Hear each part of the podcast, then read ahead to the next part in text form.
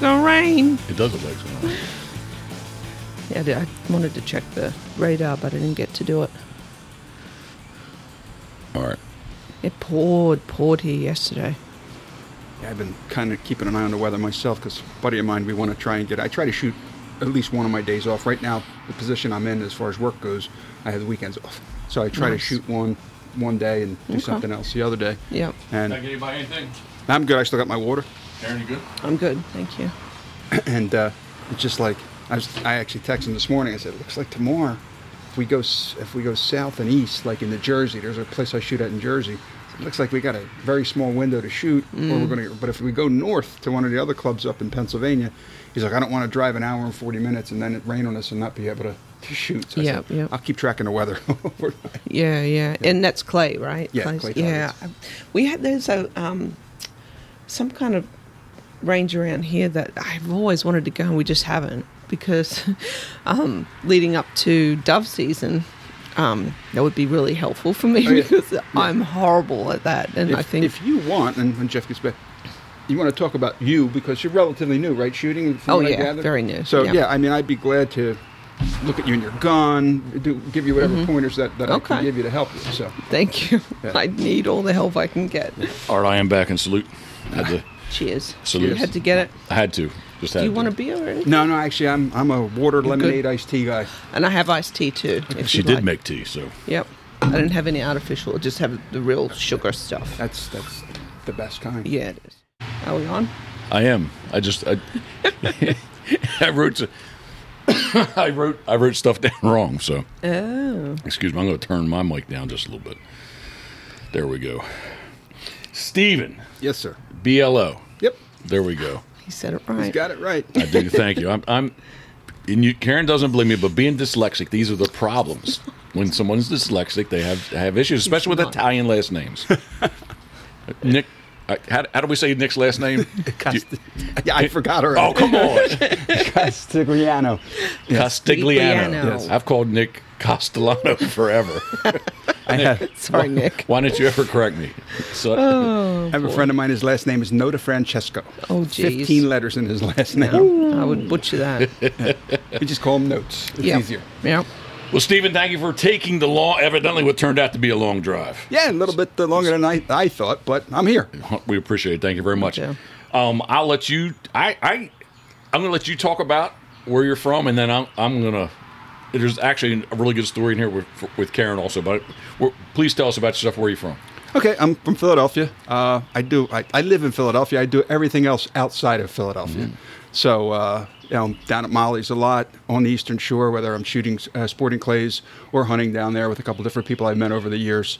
Um, I hunt Jersey, Pennsylvania, Delaware. I drove out to North Dakota last year to do so. Year, two years ago now to do some hunting, that kind of stuff. So, um, I'm a country boy that li- lives in the city, and I don't know how that happened. On Broad Street. On Broad Street. On yes. Broad Street. Is the Mushla still there? The Moshulu's still there. I've- It- I've What is that? Oh, what is the Mushla? The Moshulu is a big old sailing ship that oh, is Oh, now a restaurant.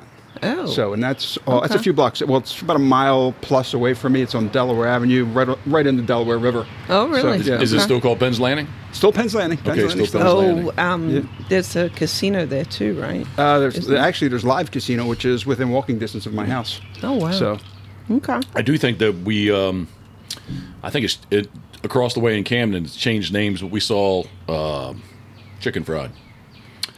Um, Zac Zac Brown Band? yeah, and it was the I think it was the uh, uh, BB and T Center. But I think that's right across. Yeah, yeah, it's- but it's right on the water, but on the on, Oh, on the, so yeah, on you the know, I haven't side. had that's over by the Camden Aquarium. Okay. and I haven't really heard uh, a whole lot, but I'm not fine tuned into that world anymore. Right, right. So, um, but yeah, there was there was a lot of good events down there over the years. Yeah. So, So, so uh, oh, here's um, I, I am talking slower today. I've re- really tried to work on that, but I still am all over the place. How you were pretty close to the the 95 overpass that collapsed. uh, I actually drove over ye- yesterday. So they've got it fixed They got already? it fixed. Oh, I, wow. I, I had to go up to qualify for my yearly qualification for the police department. Right. And I'm vexed as to how I'm going to get up there ex- uh, using another road besi- besides 95. Super easy 95. I'm a mile away from the 95 entrance where I live. Just get on 95 north, and away I go. And uh, next thing I know, I'm checking my phone, and it was, I had to be there for four o'clock. I, am always early, except trying to get down to you guys. You're fine. It was fine. so, and It's not a uh, problem. um, next thing I know, they're driving a fire truck over it with the Phillie Phanatic and Gritty from the from the uh, Flyers and the Sixers mascot, and and I'm like, it's open. So Nice. that's the way I went, and you know, it was open. It was smooth. It was a smooth transition. Coming home was a little bit of. Uh, it's interesting because that's the exit right where they built that at, where I get off to go towards the police academy. Okay. So coming home, it's now just one solid wall. So they have to figure out how they're going to. They said they're going to work from the outside in and recreate that tunnel Okay. for the Oh, streets gosh. underneath. I saw recently, s wasn't that long ago. I saw a um, aerial, like a drone shot that they were kind of still cleaning it up, but they were they were working fast on it, but cleaning it up. So it was that was kind of on my radar when I when you said Broad Street. I, I, I you know, geogra- geographically, I thought you were halfway close to them. Yeah, yeah, it's not it's not really that far. I mean, so uh, uh, it's almost a daily run. I get off to go to work an exit or two right before that, but to go up to the police academy, we have the way our academy is broken down. We have a training center, uh, which is where the new cadets go, and we do our continuing education classrooms classes at, and then we have the range, which is actually the old academy, the academy building that I went to. But they they kept that for the range, and they got a couple other other units in there now. Our highway patrol unit, our uh, our special weapons and tactics unit is in there. I think K9 and the bomb squad are in there. Wow. So, yeah. So uh, I zipped up there last night, and then coming home was a breeze. It was nothing. And so You said 95. I'm so old. 95 northbound. It stopped just above Widener College, and you had to you had to get off 95. and then I can remember it went a little bit further on up to like. man, I can't remember. Um, it was just like south of the airport. Like, yeah, yeah. So you, the, you had to get on 291 and go all through. Yeah, and yeah. then get back. Yeah, hit 611, which is Broad Street, and Yeah, then yeah. you That's- could pick different stuff up again. I'm like, when are they going to connect? So 95 was not continuous nope. nope. that long ago. Not, well, I'm, I'm just old. well, it's the same thing going southbound into Baltimore, like at, at Eastern Avenue. Mm-hmm. Like there was no Fort McHenry Tunnel. Like mm-hmm. you got off and you went through the old Harbor Tunnel, but you know, basically 95 stopped. Going southbound, you got on 695, went through the Harbor Tunnel. Mm-hmm. But the true 90, you know, 95 south and north, well, 95 south stopped at Eastern Avenue. Okay. And it was the same kind of thing, like south of the city, somewhere like where 295. Anyway, somewhere at the Beltway there, where Karen, there's a huge spider behind you. I'm not joking. Not That's on it. me, No, right? he's No, about to no, come that's down. He's about that's to come down. what's it? Would you start with It's the huge long spider? legs. That's not that big. Well, you maybe take the last one off. well, I'm not into touching them, but it's not that big. I'm telling you earlier when we have we this mulch was going to be I thought it was going to be a great idea. First at the, from the price point it was a, it was a good idea. But like they said playground. I was thinking like chips, not Anyway, um, it's a mess. We have our little Milwaukee blower that, that that we like to use and this morning over in that corner there was a big when I say big I don't know. I bet you it was 2 inches in diameter. Oh. Black as can be, and it had, I think it had white eggs it was carrying around with it too. But anyway, I'm sorry. You don't mess with her. Yeah. Um, I'm not. I don't like spiders. all right, Stephen, Philadelphia Police Department. Please tell us. Um, in my uh, 30, going into year 34, starting in Wow. August. wow. So, uh, Congratulations. Congra- yeah, it was good. Thanks, congratulations. thanks. It's I'm currently a lieutenant. I, I work with the Special Victims Unit, and I kind of oversee the actually not kind of I do oversee the child abuse section. So Oh, it's not pleasant work. Yeah. Um, but um, somebody has to do it. Yeah, actually, So- it's funny. That's the same thing. A friend of ours, who, Worcester, who- Worcester County Worc- deputy. Yeah, he he just is starting to do more work there, and she he, and he said, you know, not everyone wants to do it, but you know, he's actually kind of good at it because he talks to kids really Right. well. Yeah, we have uh, right now. Uh, I have nine investigators that work for me, both police officers and detectives.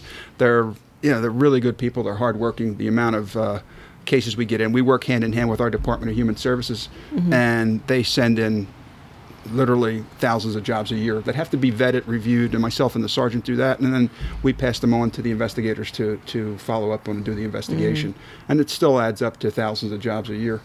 So it's uh, it's a needed service, uh, sadly. Yeah, so- yeah, so- yeah, yeah. The you know, kids need you know people to watch over them. That's for sure. Yeah, yeah. It's uh, it, it's when you see the jobs come in. I I had somebody yell at me one time because I called his case a job, but for us in the police world, Sure. it's lingo. It's a job, and the investigations come in. You don't realize that it's so prevalent and there's so many. Mm. So, uh, Sad. Again, sad. Yeah. Yep.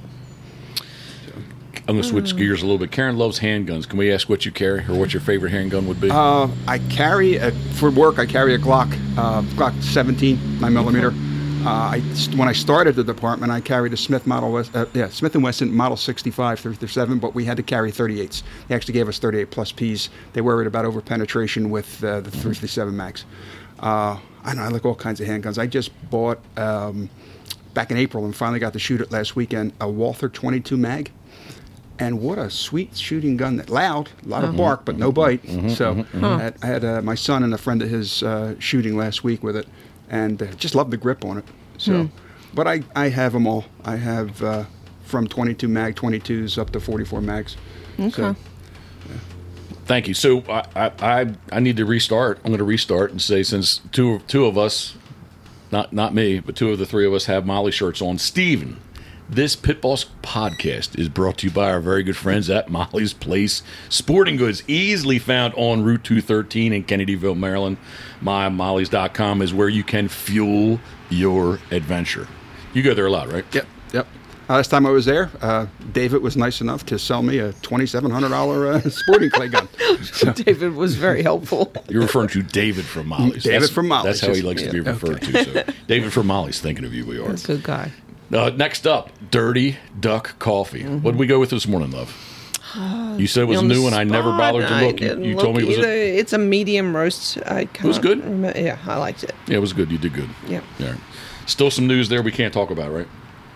Right. Not yet. Not yet. Getting No. closer though, Okay. because it's getting close to July 1st. Okay. It Means Very it, it'd be a, official summertime Nice. if it's not already. It's a humid one today. It is humid.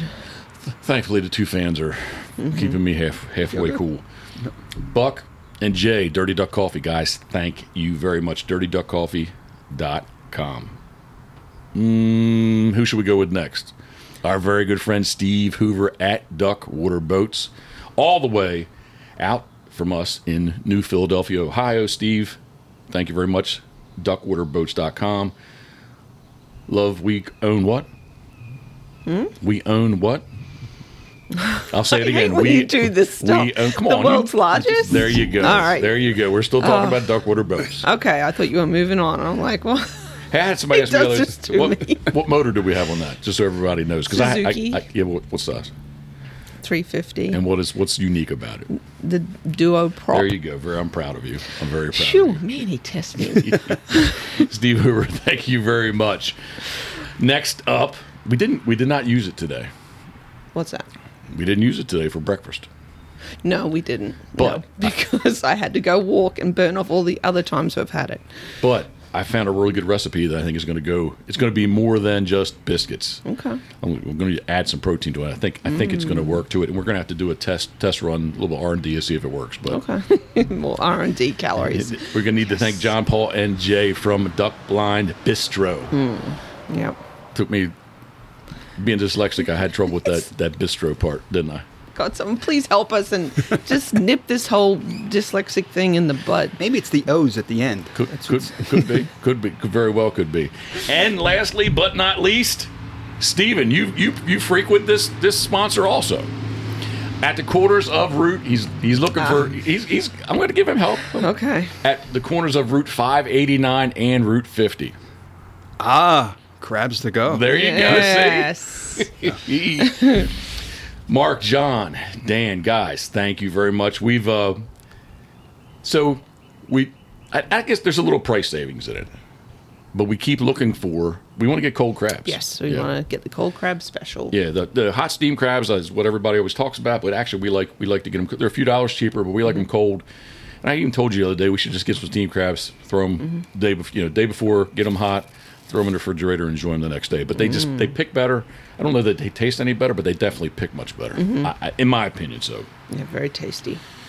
crabs to go, guys, at the corner of routes 589 and Route 50, crabstogo.com, guys. Little Red Hut. much. It is. I remember when it was just well, this is their 30th year. Oh Wow. But it, so I wasn't there in the beginning, but about 1996, 97, I remember that it was basically just like a a, a carry-out stand. It wasn't it wasn't much bigger. All they did truly was just steam crabs. Maybe had some other things in there, but I remember them just steaming crabs. crabs. Coming from Philly, do you like steamed crabs? Yes, You do? Yes, we're a very big uh, crab family in my house. Okay. Just want to, not that I'm going to throw an extra plug, but a friend of mine that I worked with, D- he, I we were talking about this, and I'm going uh, to stop you for a second. For those who are not watching on YouTube, you are holding up what I'm going to assume inside is a Crabs to Go gift card. You got it. There you ah, go. So- nice. And uh, we were talking, and coincidentally, coincidentally, he said to me, "I'm going down to Maryland. I'm going to get some crabs. I'm going to spend a couple days in Maryland." I said, "Maryland, when you headed?" I was down Route 50, going towards Ocean City. There's a place I stopped at, and I went, "Is it crabs to go?" and he goes, and I'm start talking because he wasn't exactly sure. And I, I said, "Red, eh, that's the place. That's the place." so when he came home, I have no idea much, how much it is, but. Awesome. It's a Crabs to Go gift card. I Very with cool. I, I, I know the envelope, and I assume there was a gift card inside. Yeah. So So, Yeah, it's, uh, good for you. uh, because of you, Jeff. Actually, that's the reason I found it, and uh, I made a special trip. Uh, I will travel for food. it's a good place, man. We're, well, I, I thought about this morning. I had to go do a quick run and take care of some stuff over that way for my mom and all. She's still she's still over there, and um, I did think this morning, Karen, about the breakfast of champions. that we have Oh, not my we have not done that in quite a while. Have you tried the single fried the, oysters? The first time I went down. oh my gosh, so good. John would, on Sunday morning. John would have the fryer ready for us at 9 a.m. and we would get those bad boys. Yep, yep. It was. mm, Homemade tartars. Well, first off, the o- o- oysters are just top notch. Number Yeah, one. they are. Number two, homemade tartar sauce, and number three, John has given us the secret tweak of the cocktail sauce. It's like Pavlov's dog for me. As soon as you say that, I tell you. Steven, I've been doing a little reading. Karen even asked me. NSCA level two instructor. What? it- Please. Ex- what? Is, well, first off, I assume NSCA is National Sporting Clay Association. You got it. Yep. Okay. National Sporting Clay Association. Okay. So I started shooting shotgun at a very young age, and thanks to my uncle, who's uh, Uncle Vero, uh, he's going to be 90 next month, and uh, Happy birthday. thank you. I'll relay it. I'll show him this for sure. good. And I used to shoot trap, used to shoot some skeet, and I was always a bird hunter. And I was at a club, uh, like a, a pheasant club, and the owner of the club said to me, "Hey, did you ever try sporting clays? We put a course in." So I shot it, just a hunting gun, and I'm like, "This is really cool." You know, I was looking for more use of the property because once the season ends in most of these clubs in April, they close down. You know, they grow crops, do whatever they do, but they're always looking for more income. So um, I shot it occasionally there.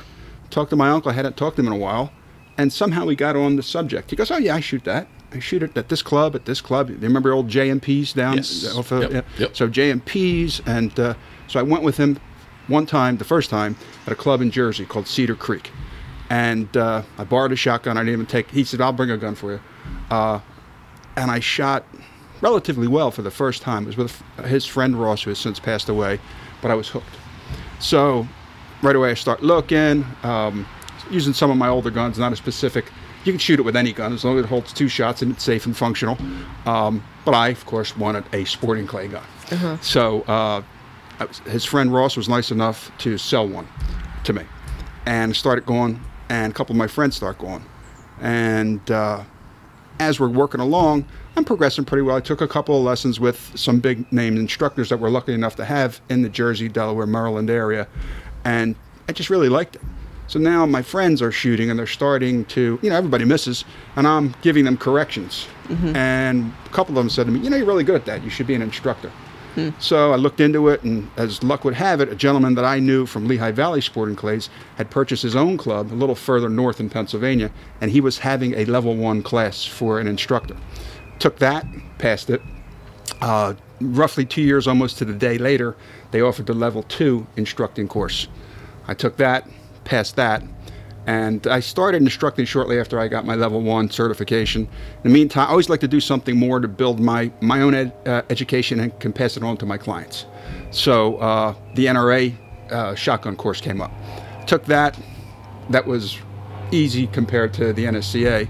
Now there's level three, the NSCA National Sporting Clay Association. They changed the the qualifications, so to speak, for the level three, and that's which is the highest you can go. Uh-huh. And I don't shoot competitively. I just don't have the time nor the money. Uh-huh. Um, and one of the stipulations they had put in at the time was you had to be a master class shooter. There's no way with my schedule and what I have at home that I'm going to be a master class shooter. So I kind of put that on the back burner for now. Mm-hmm. And there's a gentleman out of South Carolina, Dan Schindler. He has a really progressive school, uh, the Paragon School of Sporting. It's a six-day course, uh, and you're not you're, any of these uh, certifications. You're not guaranteed to fa- pass. Rather, you can Okay. fail, and you lose. It's a good chunk of money. Yeah. Yeah. So um, I took Schindler's course, which is six days. It was down in uh, Virginia, the Primland course down in Virginia. We stayed in North Carolina. Wow. And uh, passed that. In the meantime, I took a mental management course with an Olympic gold medalist, all that kind of stuff. Uh, worked with uh, another uh, mental course uh, with a, a, master instructor down in Jersey, and uh, just started hanging in the world more and meeting great people like you guys. You know. And and uh, it's home. It's where I, it's kind of feel like where I belong. Nice. So Very cool. So how how often do you then do instruction? Like, is it? as for, uh, in my area, as I mentioned, there's a there's a couple of really high end, top notch master class shooters who are great instructors. One of them, when I have the money, is my coach, um, Anthony Matarese down at M&M Sporting Clays. Anthony's a world, literally a world champion. He's won championships in Europe, Italy. You know, um, he's he's just a great guy, and he can shoot. Real chaos. Yeah, yeah, exactly.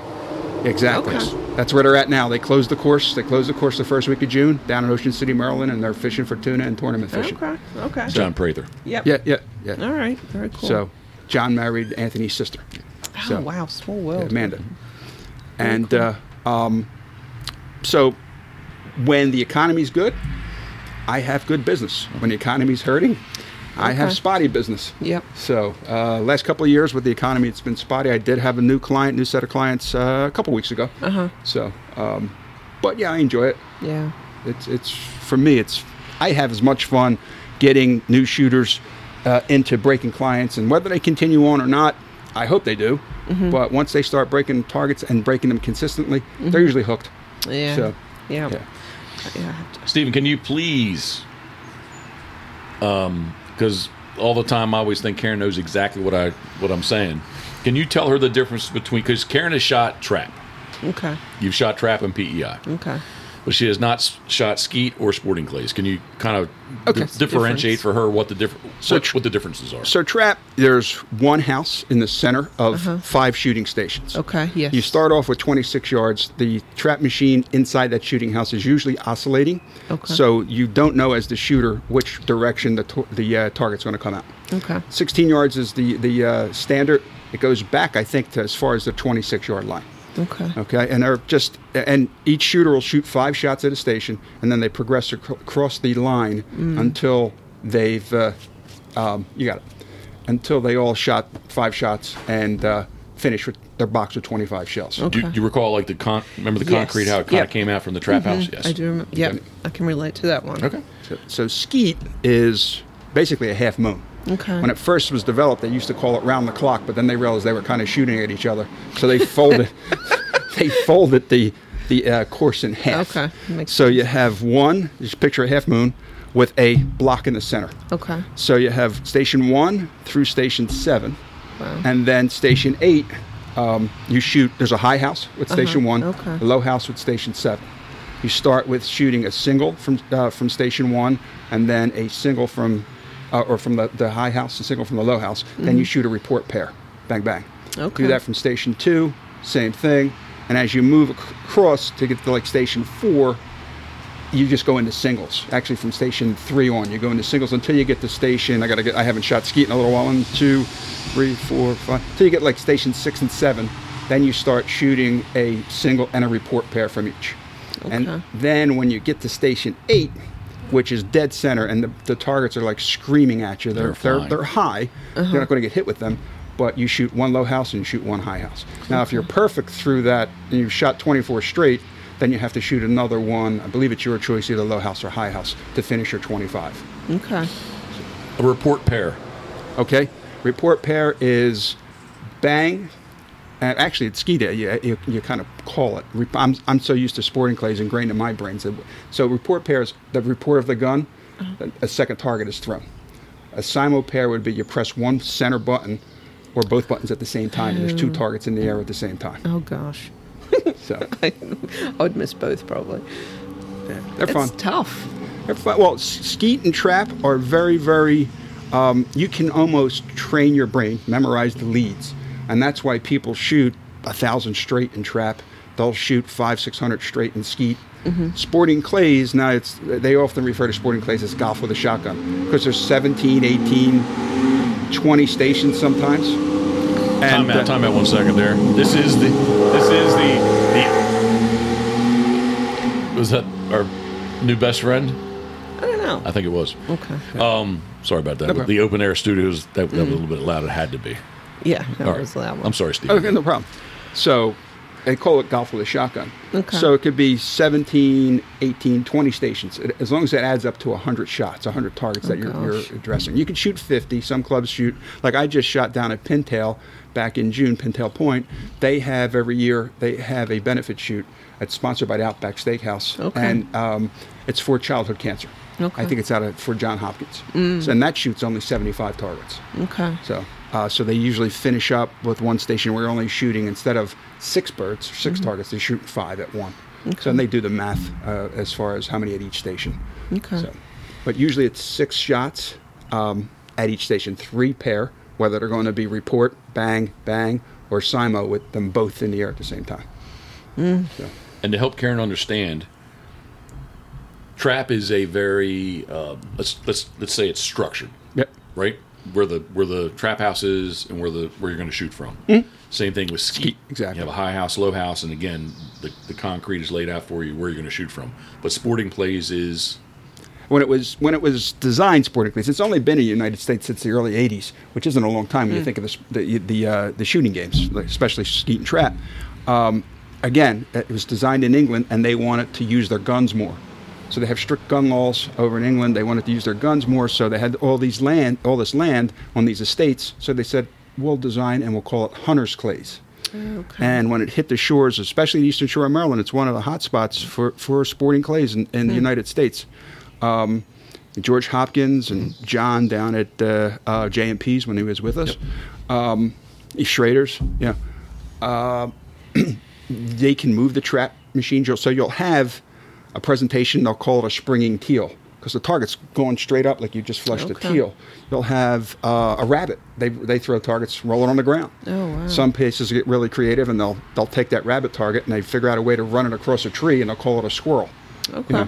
You know? Uh, other places used to have it going almost away from you and they would call it like the the uh, fleeing fox. Oh, You know, wow. That kind of stuff. so so to give you Karen the visual is is basically each farm each each wherever wherever you're going to go shoot like it's never the same Right. like he's saying like the, they're going to they're going to kind of the verbiage is the same Mm-hmm. but their defi- their example of that verbiage is could be much different right, Okay.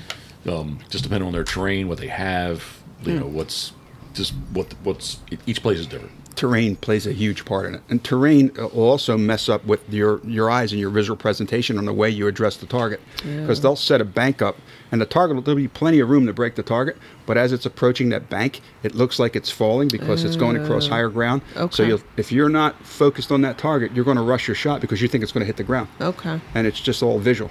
Huh. So, so there's actually one Karen and it, it is a the rabbit will be a different clay correct Yeah, yeah.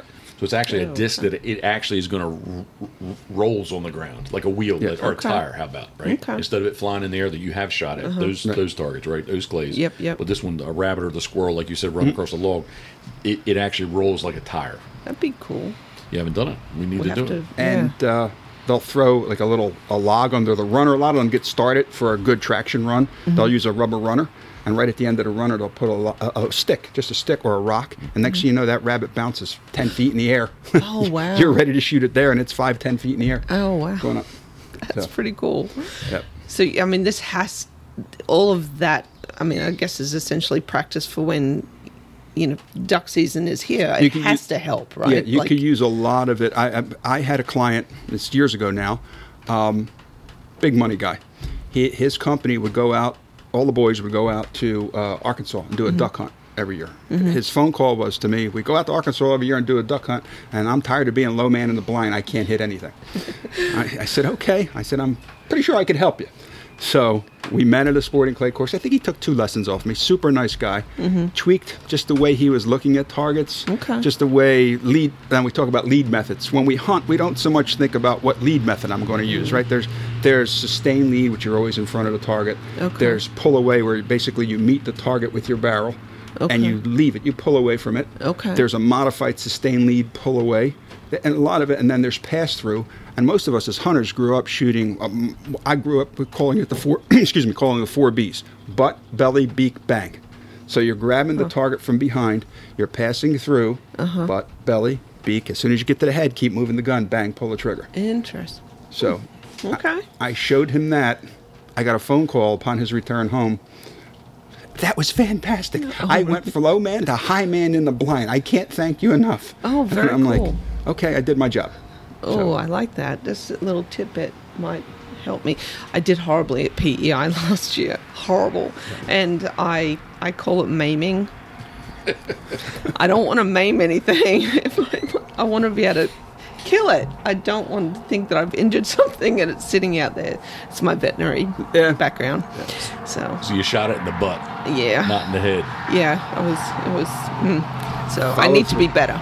Follow through. Just give it a little bit more push. I, I, my daughter hunts with me every now and then, and my Mm-hmm. son as well. And uh, when I told her we went down, did a, a Maryland youth hunt. Yep. And I said, listen, geese are big. People don't realize the amount of speed they generate with one wing, one set of wing flaps. Okay, so when you see that goose coming into the blind, I said, like, start at the base of the neck and just pass through the head and stretch another full length of the base of the neck from the base of the neck and pull the trigger. Okay. The guide said to me, I should have known it was your daughter because she was dropping birds left and right. Really? So, yeah. Interesting. Okay. a lot of it is eyes and your Mm-hmm. relationship to your mount on the gun. You know your eye dominance. Mm-hmm. So if, you, if, if you're He's asking. yeah, Yes, yeah, yep, so right, yep, right eye dominant, yep. and you're right-handed. Yes. Okay, because uh, It's like when it comes to fishing with spinning reels. I heard that conversation. Don't even go there again. I'm sorry. Go ahead. I heard that. I watched that podcast. Um, so as long as and, and a lot of people and it, studies have shown, I'm not picking on anybody, but studies have shown more women than men are cross-eyed dominant. So they're right-handed, but they're left-eye dominant. Oh, interesting. So there's a way, you know, to tweak that. If if you're dexterous enough, it's best to shoot under the eye that's the dominant eye. Okay. Yeah, Um, if it's not, there's what I do. there's a way to. Yeah, I don't want to. Like, I'm a very firm believer in shooting with both eyes open. Shotgun. Um, I have to remind myself when I go shoot a handgun, when I go to qualify, I still shoot. I know guys who've trained themselves shoot two eyes open with a handgun. Mm-hmm. I haven't got there yet. I just don't shoot handgun enough, or like I used to, I should say. Mm-hmm. So, but for me, both eyes open, and you get all that visual input because our eyes are, are feeding all that physics uh, to the brain, physics and geometry to the brain, and get our hands there to break uh, break the targets. You know, people um, always say hand-eye. It's a hand-eye coordination. Sure. I tell my clients it's eye hands. Your eyes will get you where you need to be to put your hands to break the targets, or drop the pheasant, duck, goose, whatever we're Huh. talking about. That um, that certainly fits with you know, different, totally different topic. But you know, horse riding, you look where you need to go. Same with, I guess, driving, Driving, or yeah, even exactly. golf. You know, Exactly. you look where you want it to go. You don't, you know, Yeah, make sure you, it's- your head's where it needs to be. And if you're a pistol shooter, what do you do when you aim a pistol? Well, you aim, but Mm-hmm. what else do you? What are you looking at real hard? Um, at the target. Your sights, right? Sights on the target. Yeah, I was gonna say I would look at my, my sights probably Okay. more than the target. Yeah. Okay. Because okay. well, and because these are prescription, like I'm, I'm like trying to. Yeah, I'm well- trying to find. this is challenging. Yeah. I'm, I'm getting to that stage. I, Yeah. I'm in denial. I'm but- trying to find where like like it does. It takes. I'm I'm, I'm Yeah. sitting there trying to. But the Yeah. gun is the gun's in focus, not the target. Yeah. so- Okay, yeah. When I have the time at the range, I can yeah. go between both, you know, to line Yeah. it up. So if and, and pistol shooting, we, we concentrate on our front sight, right? That sight post. We put that front sight post pretty much where you want it to go. Mm-hmm. And as long as you're not crazy, especially pulling the trigger or too much finger on the trigger, mm. it's going to go right where you, where you have that front sight at. Might go a little left, might go a little right. Shotgun shooting, your eye is your back sight, and your target. You're just you're just looking at that target. Mm. Visual focus on that target means you want to see as much as possible and specifically as you're going into pulling the trigger on a game bird or a target mm-hmm. you want to narrow it down to some uh, we call it laser like focus some like laser you could if you could see a ring on the targets and these young kids today playing these video games develop that hand-eye coordination their eyes are much better than me at 60 going to be 60 soon uh-huh. Yeah. um, they look and they could just it's mm. amazing what the young young guys are doing young boys and girls actually. Yep. Nine millimeter Karen's much much more accurate than me. Yeah, the range. There's no stress. There's no pressure there. You Another know. another fact: um, the, the studies show women are actually better shots than men. Mm. So Yeah, Well, it's just fun. I love Definitely it. with the handgun, you are. yeah, So we have what is that tail the um the hitch slinger thing that we have? What is that? That would be basically just a, a clay target thrower. Okay. So instead of using a hand thrower, Right, It's, the it's a spring- spring, spring yeah, it's a spring thrower. got one in my garage. Yeah. So instead of using like the chuck it, so they make a chuck it more or less. Mm-hmm. You'd put a target in, you can hand throw it. It's probably where the chuck it came from, honestly. yeah. Um, but yes, the one we have would be mounted to a hitch that you would spring mount it. Okay. And they have great purpose. Those you know either spring machines or the ones you have at home. If you have the room, especially if you're a hunter, you know, and a lot of a lot of times your courses, you know, they're busy, you know, even during the week. And if you're they have their set rules because it's all about safety, correct? Mm-hmm, mm-hmm. So, but like a waterfowl hunter, like most of the time, like the guys on your boat, Jeff, they they're shooting from a seated position, correct? Yeah, and I always I always try to I won't say preach to them, but I was like, guys, just you don't have to stand up, but just get your butt off the seat, right? Yeah. Because like I, I I've actually s- in anyway, yes, they generally are seated. The I- seat, seat, they are seated. They are sitting on a seat. But I, I do Yeah. say, man, get your butts. If you don't feel comfortable standing up, just try to at least get your butt off the seat. And I, you and I went back and forth when, when I start following you on Instagram about your shooters. I would say, tell them to give them, and, and you're telling them, lead it, lead Yeah, it, lead I- it. yeah. But when we shoot shotgun, especially shotgun, it's not arms and shoulders. It really starts in your core. So when, mm. like, if you're shooting like an upland situation or at a sporting clay course, skeet, trap, you're shooting, your move starts from your feet basically and comes up. Mm-hmm. So if you're on a seat, like I can, I could tell you dove hunting, one of my favorite things to do. I have a, sw- a seat that swivels now, mm-hmm. so that that really helps. But if I see a bird come in and I'm creeping to get up off that seat and get my butt up, you know, and I might not just stand up completely, but I'm going to have enough momentum in my body to allow me, you know, engage that bird, follow through, and execute the shot. Okay. So, Well, I can't hit a dove for nothing, but when Karen and I, especially at uh, Oakview Farms dove shoot, when I see one come, that I, I do like I, I'm, I'm sitting there just relaxed. We're watching, and here comes one. Like I, I am get like I want to stand up and shoot. Like Yeah. I'm not, I'm not going to sit from a seated position. oh, if I can, I will. I mean, uh, there's, I mean, even I've been in duck blinds, A-frames, where they're coming and they're working a de- as as much as I can do it before they call the shot. I'm getting ready to just finish standing and then address the bird. You know what I mean? Um, it's just really hard to shoot from a layout blind from uh, without practice. So if you can do it somewhere safety with an old spring-loaded machine, or even now the electric machines, but aren't that expensive, and set yourself up in a situation where you can go out with your your uh, ground blind or or a seat that swivels, a seat that doesn't swivel, and just practice. You know that that whole thing. Practice like you play, right? So um, that's big. Those dove, man, they are tough. They're like little torpedoes. They're they're I call them sporting clays on the wing. They're they're okay. and they're they're my favorite. Uh, I love to eat them as well. oh my gosh, Yeah, yeah. delicious. I, I, I have a standing rule that uh, I'm a big animal lover, Mm-hmm. both live and on the table. But uh, um, if I'm going to shoot it and take its life, I'm going to eat it. I, I, yeah, I'm not a trophy buck hunter. Yeah, I'm not you. a. Uh, uh, granted, if there's a trophy buck there, I'm going to shoot it, but also I'm going to eat it. You know. Yeah. yeah. So. Yeah, um, I feel that- the same way. I'm going to uh, kill it. I'm going to eat it. yeah. So that's that's where I'm at in my world. I mean, when I was younger, it was a go groundhog hunt, and I can understand the guys that do, and nothing against them. It's it's a skill and a challenge to shoot a prairie dog at 500 yards. You know what I mean? And, and but for me, I, I used to groundhog hunt when I worked in the restaurant business. I worked with a guy who would eat them. He said, "Can you bring me home a couple of groundhogs?" And I would. I had a neighbor in the old neighborhood who eat, would eat squirrels. So Okay. Tony, Tony, old man Tony, he's Steve. Can you bring me home a couple squirrels? Uh-huh. I don't generally hunt squirrel, you know, but if Sure. I know Tony wanted them, I would shoot two or 3 clean them up for him, and bring them home. Yep. So that Okay. kind of stuff. Uh oh, you predicted this, Karen. Yep, I knew the trash You truck would predicted come by. this. Except Duke's not out. Yeah, really. Duke would set it off. Yeah, no, that's. Uh, I definitely want to get better, and I think maybe a couple of your pointers might have actually helped. I, we, we were members at the local range. We, we kind of let that slide by just because we're so busy. We don't have time to get there, but um, we need to find a big field somewhere. Well, really, what we need to do is go down to, and we have not done it, is Assateague, the Assateague uh, Sporting Place. Yeah. That's what that's what we need to do. Is Have you right been there? outside. Nah. It's in Ber- Berlin, like uh, Southwest Berlin. Okay. Um, we talked about doing it, we just never did it. We've rent, we have drove out there, saw it, Mm-hmm. we just never did it. Yeah, we've got to we've got to make the effort, especially before the season. Yeah, you could do. I mean, if you could find any high elevated uh, crossing shot to, rep, to replicate a dove. So, Yeah, time out, time out one second. yeah. Again, the uh, so dangerous. what's that now? It's so dangerous. Hanging. on- Hanging off the back of the Do you wanna- truck. All right, now I think our audio will be better. Go ahead. I'm sorry. Yeah, but uh, there's there's targets there that will on most sporting clay courses that will definitely help you. And you- you'll hear that there, there's an argument out there in, in the hunting ve- versus target world that well, pheasant, dove, you know, they can maintain speed and they can speed up when you're shooting at them, whereas a clay target will slow down naturally Okay. because it only comes out under so much power from the spring from Sure. the machine.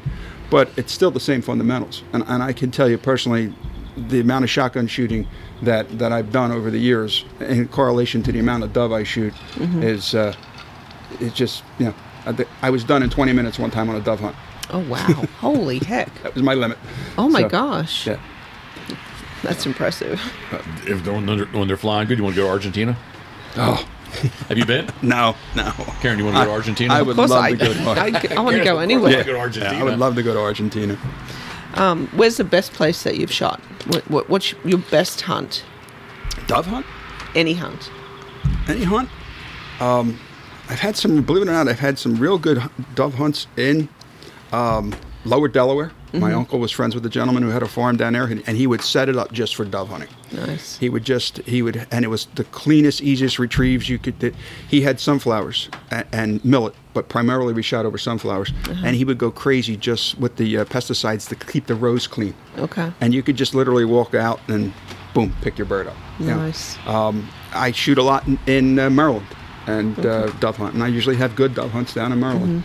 Uh, Pennsylvania, our pheasant hunting has. I caught the tail end of wild birds in Pennsylvania, uh, and then now we're a put and take state through the Game Commission. They just started a couple years ago a pheasant stamp. They uh, they listened to me. Actually, I had a meeting with them through a buddy with a buddy of mine who was a game commissioner at the time, with some people from Pheasant Forever, and we sat down and we kind of talked about the idea of uh, since it's a put and take state, you can only usually shoot the roosters.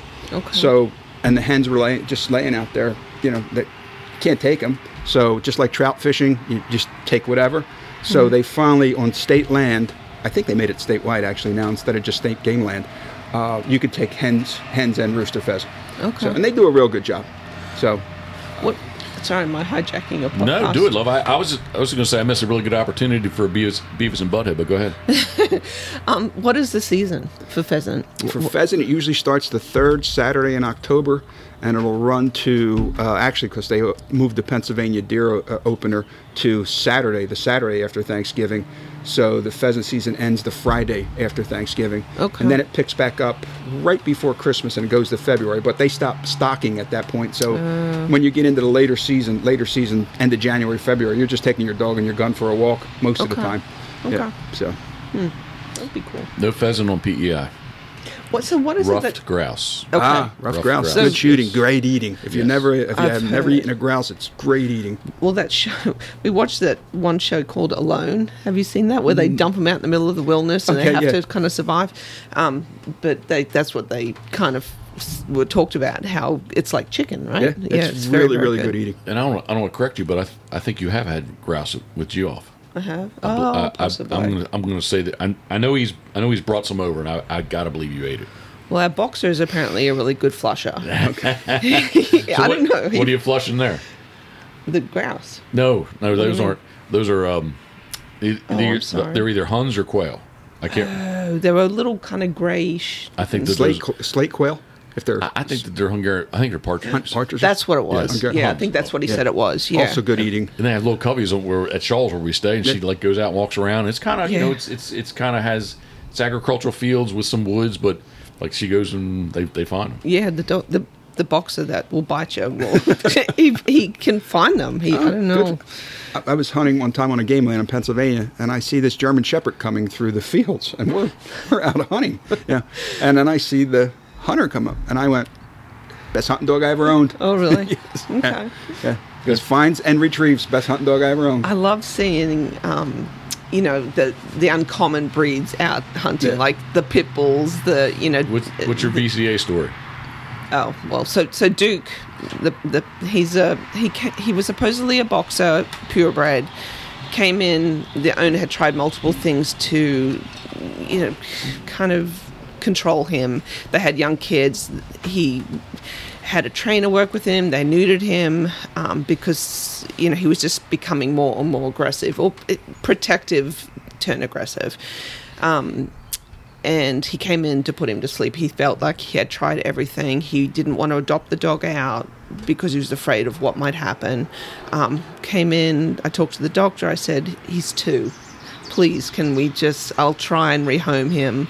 Talked to the owner. He signed him over to the hospital and called Jeff. I said, "There's this dog, and I know we don't need another one, but." And we had the one dog was i- she was kind of in end stage cancer, so we didn't want to put her through any stress.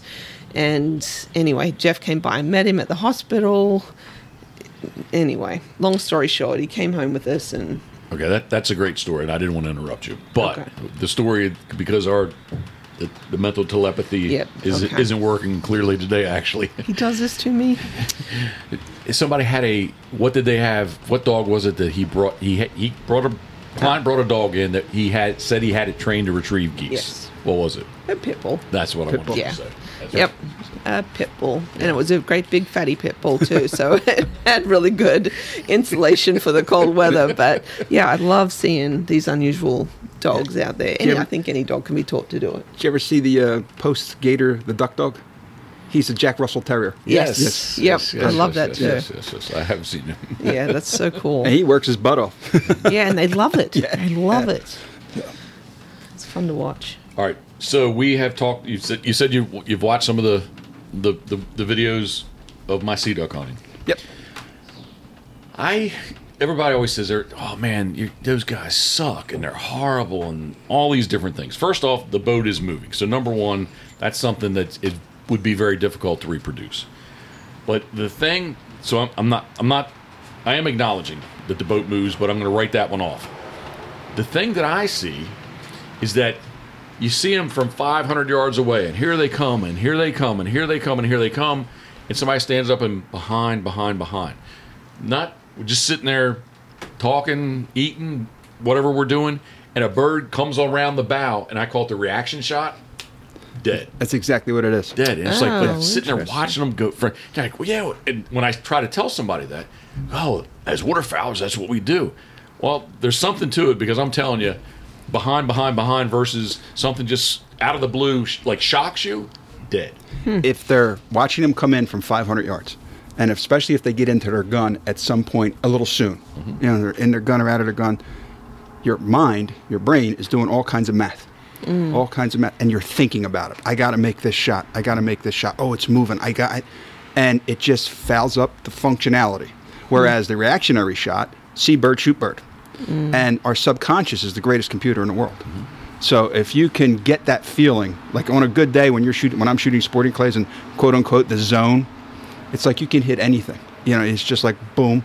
The day I limited out on in 20 minutes on a duff hunt, it was a 12 bird limit back then. Mm-hmm. The birds was the first time I hunted over actually a Mojo electronic duff, and the birds just they were coming in. And I basically, oh, bird, boom, bird, boom, you know that kind of thing. When you see a bird coming in from any distance, and if you if you put that as soon as you put that gun in front of your face, and the bird's not ready to be shot, your brain is going to start doing that math, mm. and the shot's going to develop, and then it's going to overdevelop, and you're going to end up missing, probably behind.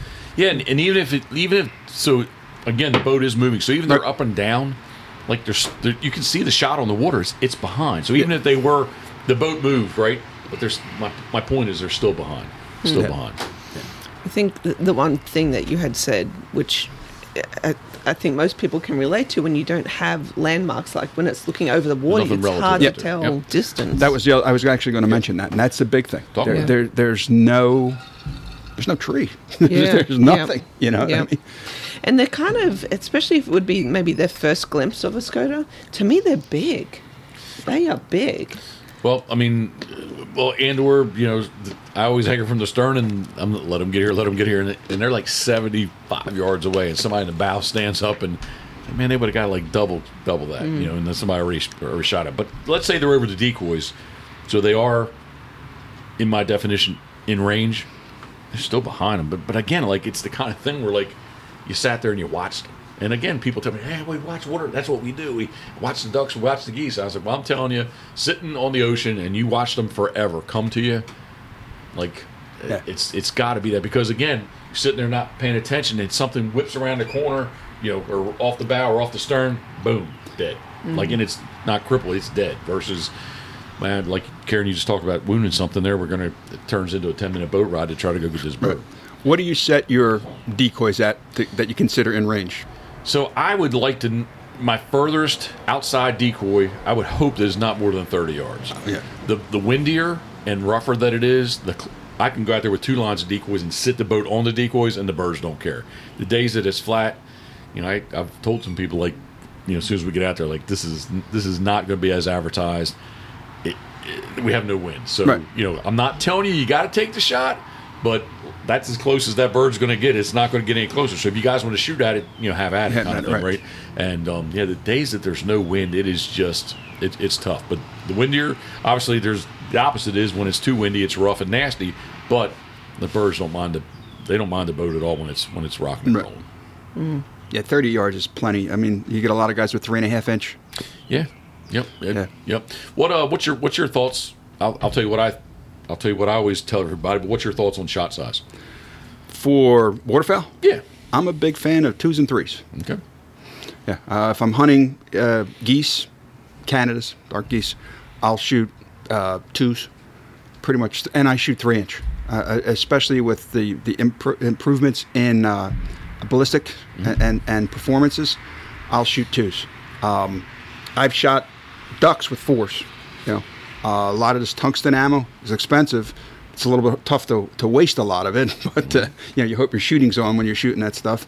But it really, really wallops birds, and and and uh, it's worth the money if you're you know if you're having a decent day shooting, and you could shoot fours, fives. Yeah, um, I, I like that uh, blend. That uh, Yep. BBs and twos, Yep. fours and sixes. yep, yep, yeah. Yeah, So the, the Molly's exclusive Yeah. federal.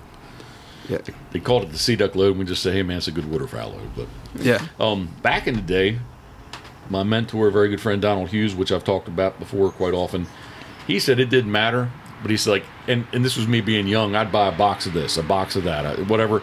He's like, go buy a case and shoot. That's what you need to figure out. Don't don't mess around with all these different, whatever the brand is, whatever the shot size is, it doesn't matter. Go buy a case of something, and that's what you need to shoot every time, and you need to uh, adjust how you shoot to that. Right. He said, "Don't, don't," because I would be, I'd have a box of Remington somethings and then Winchester somethings and whatever, whatever, whatever. And we'd be sitting there, and he's like, "Man, just just buy a case of whatever you want to buy, expensive, inexpensive, it doesn't matter, but learn to shoot that." And again, through through your gun, you know how you shoot through your gun, but but sh- that's what you need to shoot. your your primary gun. Say, I'm, I'm a big fan. I, I like shotguns.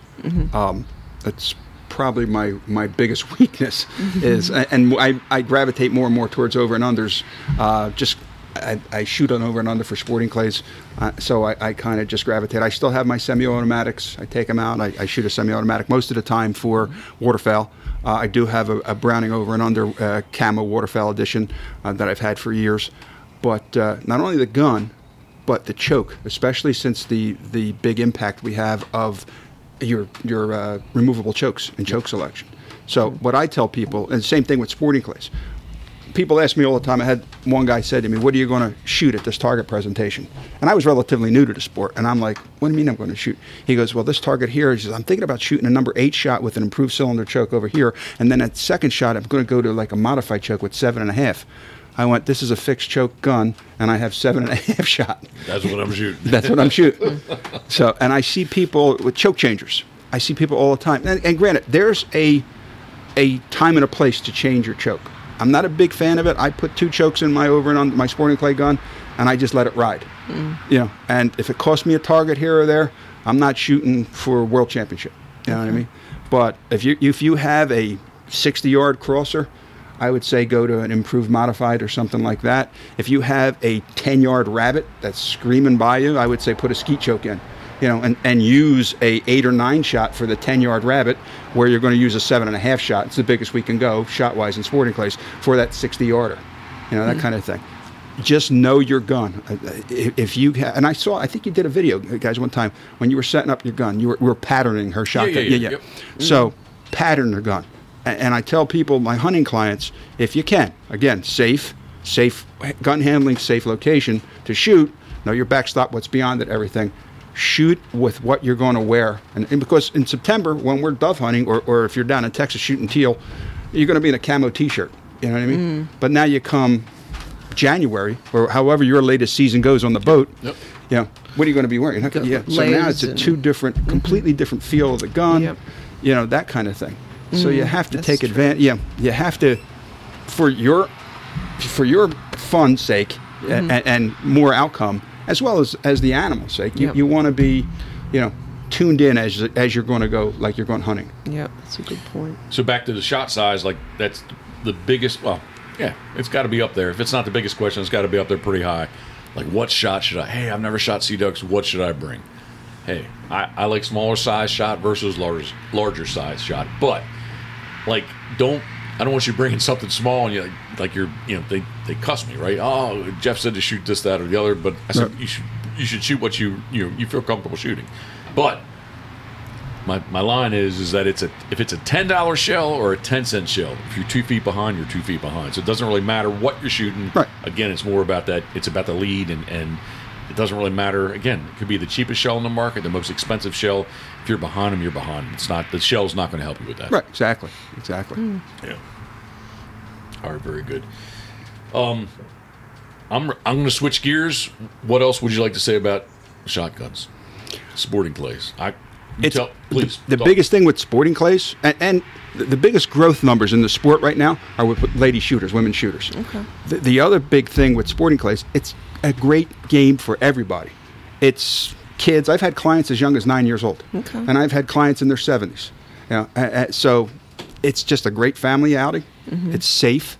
You know, as- safe gun handling is paramount, but the sport itself is safe. Mm-hmm. There's plenty of rules out there. Some courses have roving range officers to make sure if you have any questions you don't know, you know, and and they always tell you in the sporting clays community, if you see somebody messing up, say something. Sure. Don't be afraid to speak up mm-hmm. because sooner or later it's going to end up in an accident. Yeah. I was on a course one time and I, I heard this boom, and that's just real loud. I'm like, and then I look down and there's somebody shooting a high brass number four shot on a sporting clay course. And just as of course I'm familiar with, and I know the range uh, range officers. Well, one of them comes flying towards me, and I'm standing there with this, you know, hunting load, and I said, "You're looking for him? Where is he?" I said. He's whoever it is is right in front of me because I just picked this up. Wow. Yeah, so I, another story. I was at a, at a pheasant club, uh, and they give you a, a talk. It's the first time I'm like, and I'm looking at the owner. He says, "I had a group of sports teams in from Philadelphia." That's what he told me. That's all he told me.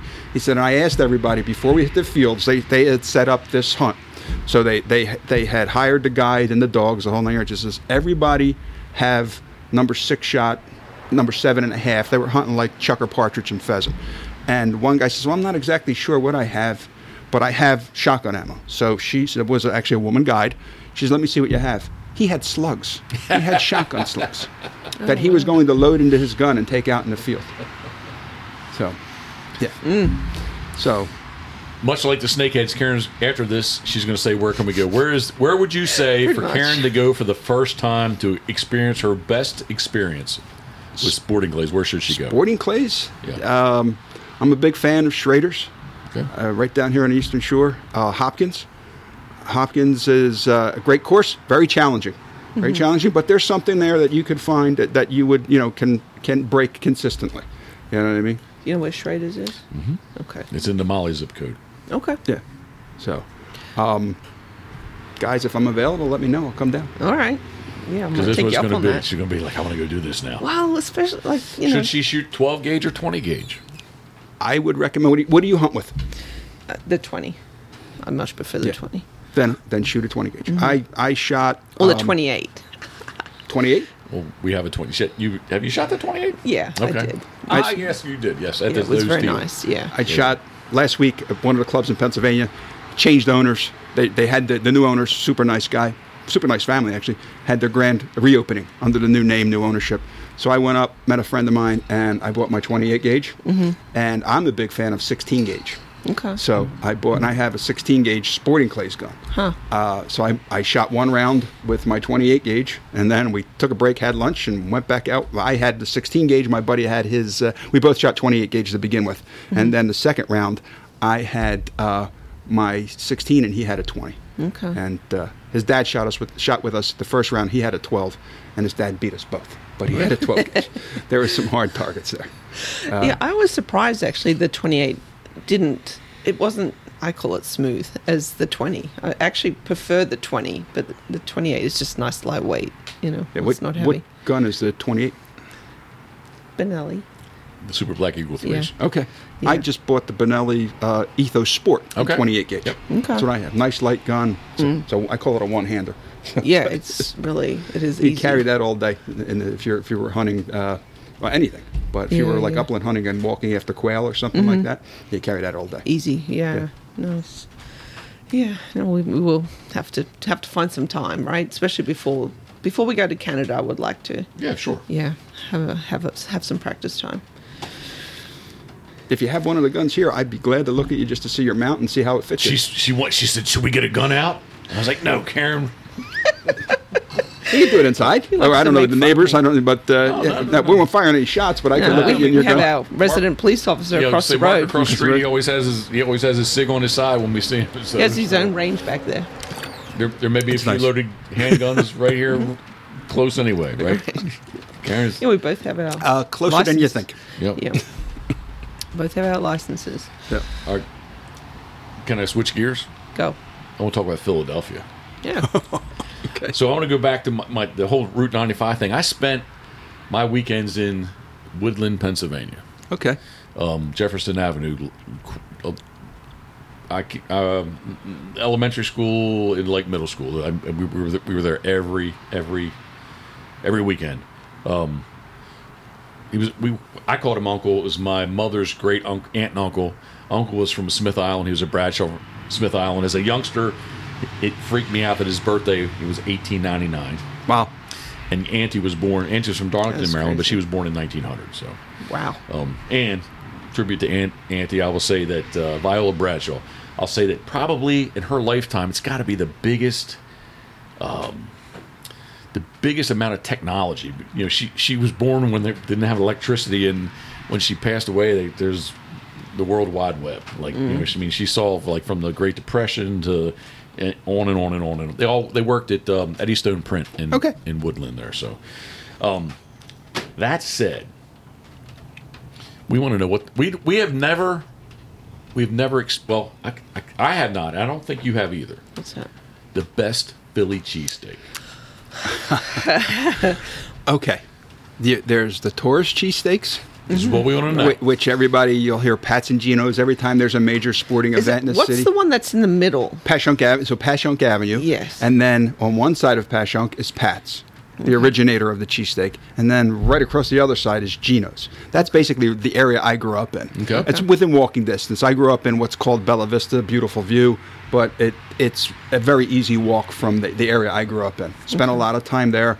I grew up uh, a block or two away from 9th Street, where if you saw the Rocky movie, he's jogging down and they Okay. throw the apple or tomato at him, whatever it is. Yep, yep. So funny story when i was in the police academy i had to start jogging and i still lived in that area so i developed like a 10, 10 mile routine and i would finish it coming down 9th street except they were throwing rotten fruit at me when i was coming down the street so, and a lot, i knew a lot of the guys and it was like hey rocky and they're throwing crap at me and i'm just like all right Steve, and another stevie all right stevie you, know, you have to do that that kind of stuff That's Um, mean.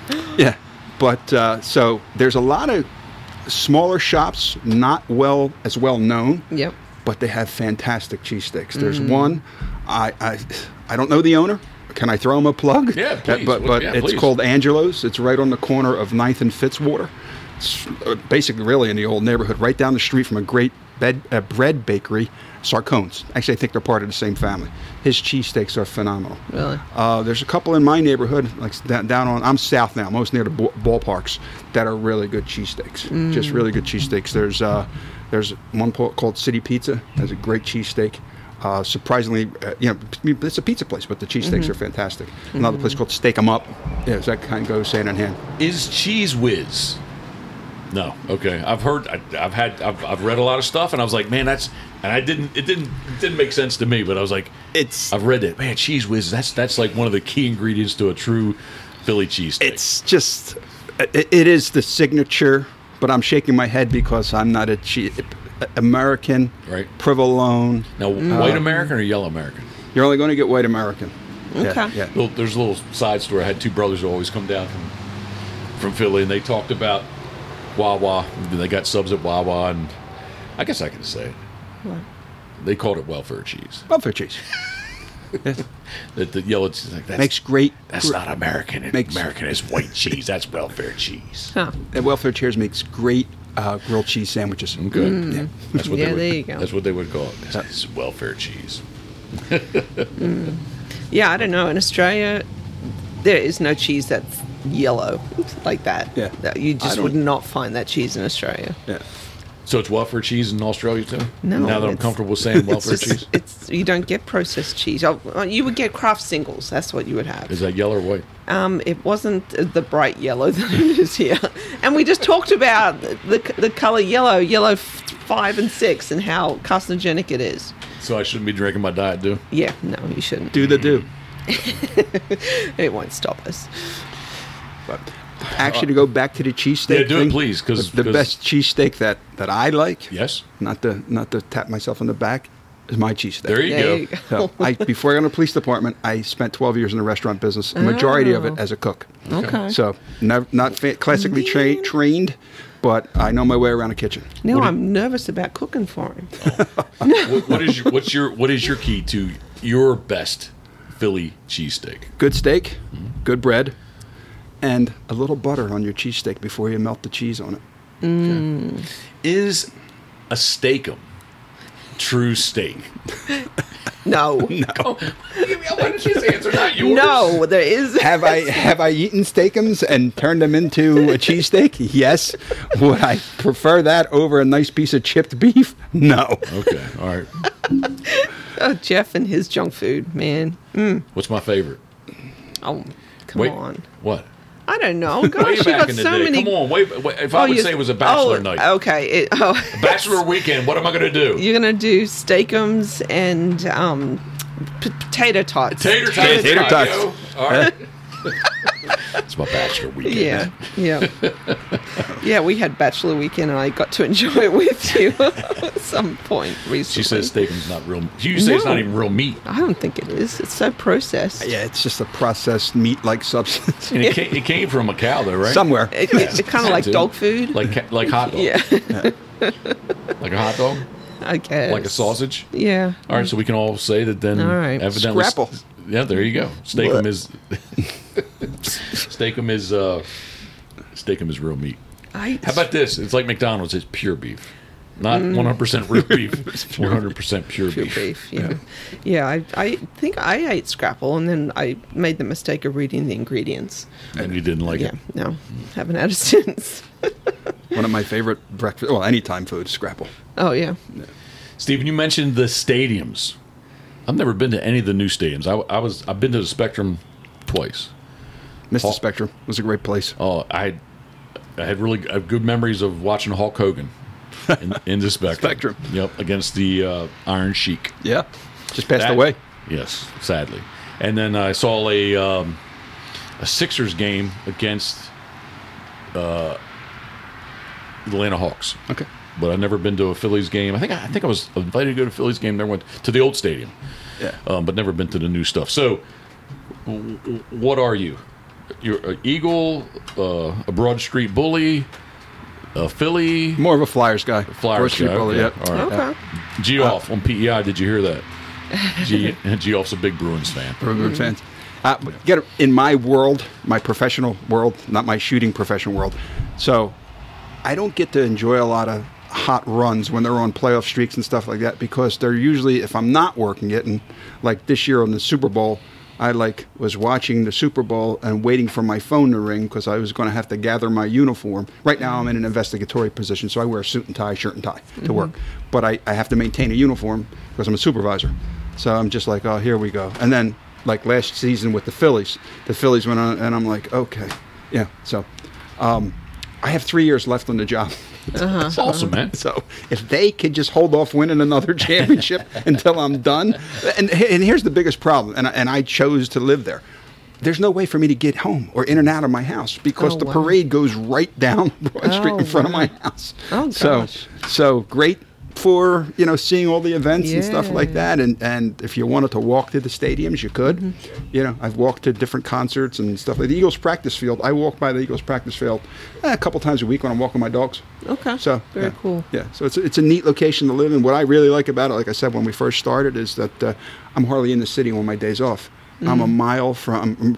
I'm literally a, two, a block and a half from the from the entrance to the Walt Whitman Bridge to take me to Jersey. Mm. Right around the corner from the entrance to 76 West to take me out of the city and go upstate Pennsylvania, and a mile from 95 north and south either Yep. way.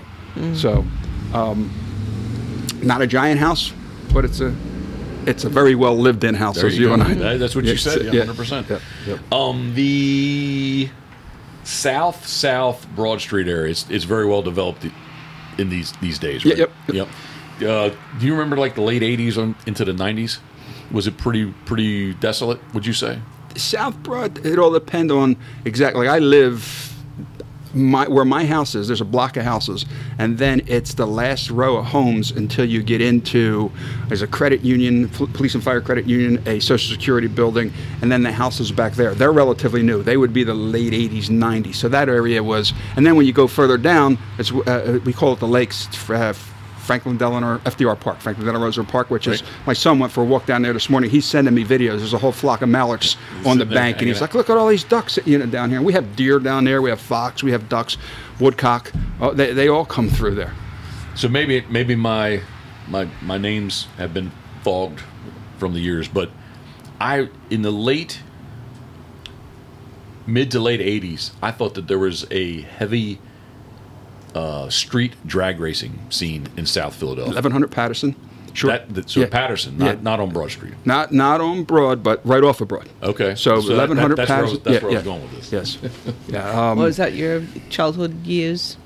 Uh, no, not Street childhood. racing? No, but that was that was like it was in the car. I never went there, but I, Okay. I always heard about these like South Philly and, street races. and Southwest Philly, which is real close, right over the bridge, Right. like 65th Street.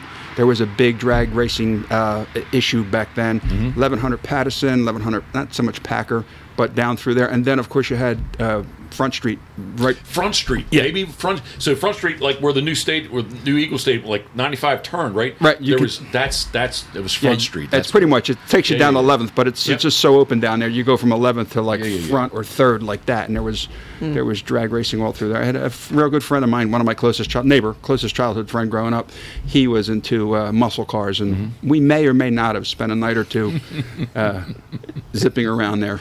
So uh, Cecil County Dragway, you know, halfway close to Philly. That there was guys that would come down from wherever they did race and race at the track, and then where I told you ninety five ended at Eastern Avenue on ninety five, like kind of northbound, and they would drag because there was there was any there was literally nobody there.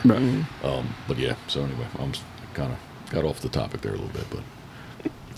Stephen, Clays and Wings Dot com, but it's the letter N. Spell so it out, please. It's C L A Y S, the letter N, as in Nathan, wings, W I N G S. And yes, every now and then I do get a phone call asking me how, how I sell my wings. Are they hot? Are they? Sm- and, yeah. Really? So, but yes, so it's claysandwings.com. Claysandwings.com and on social media, where can everyone find you? I'm on Instagram right now under the same thing, Clays and Wings. Uh, Clays, the letter N. Wings. Yep, All right. yep. Last words to you.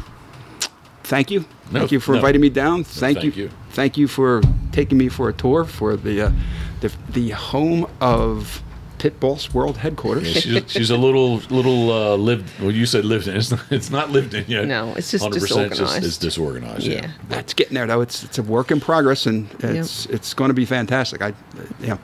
Um, I was just gonna say it's it's an awesome it's awesome. Thank you, thank, Thank you. you. You're, you're more than welcome to come back anytime you like. We are going to have an open house and a Waterfowler's sidewalk sale. So, love yeah, because Jeff has stuff.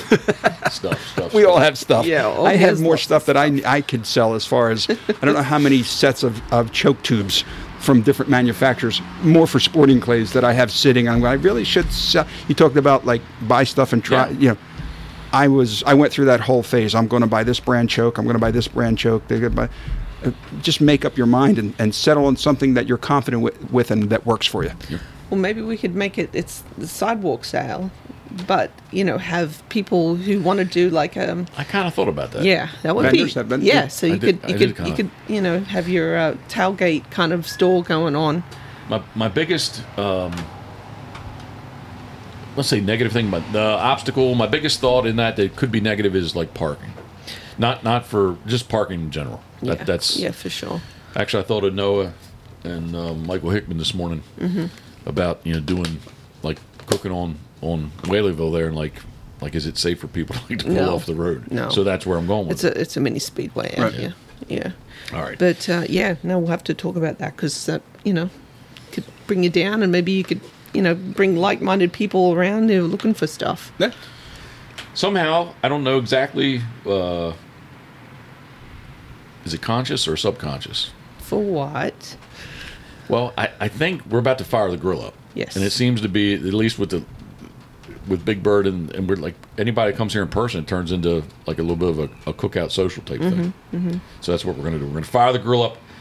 I'll let you figure out what you want to throw on. I know what I want to put on there just for shits and giggles. Okay. But you can you can do your you can do your uh, Yeah, chicken burgers, yeah chicken thighs mm-hmm. with what on them? Old Bay. Old Bay. There we go. They're good. Sounds good. Stephen, Biello. Got it. I was slow to Biello. Biello. Stephen Biello. Thank you. Clays and Wings with the letter N. We appreciate it. This is another episode of the Pit Boss Podcast. Love, thank you for sitting in with us. I do appreciate that too. This is brought to you by Molly's Place Sporting Goods, easily found on Route 213 in Kennedyville, Maryland, where you can fuel your adventure at mymollys.com.